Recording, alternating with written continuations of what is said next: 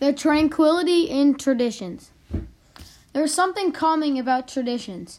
Despite the chaos of December, each year on December 24th at exactly 6 p.m., a sense of peace comes over me as the characters in a living creation assemble at the front of our church.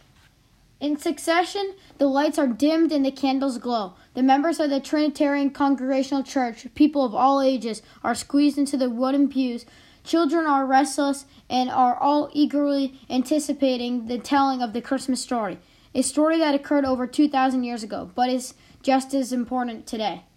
Reverend Lombard steps up to the altar and begins each year with the same words of caution.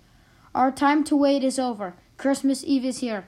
Our days of preparation are completed. What has not been done will now have to be left done undone. He is right because at this point, anything that has not been purchased, made, or wrapped will have to wait until after Christmas. What might seem stressful, it brings calm over everyone, including me.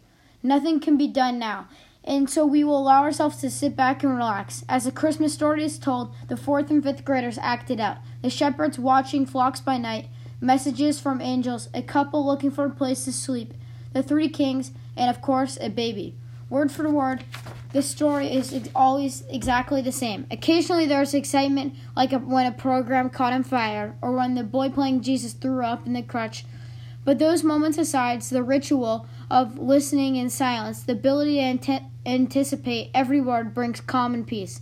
Don't get me wrong, there are times when dressing up for Christmas Eve service is at the bottom of my list. But when I settle in my seat, I am reminded that Christmas is more than presents. It is the traditions passed down through generations.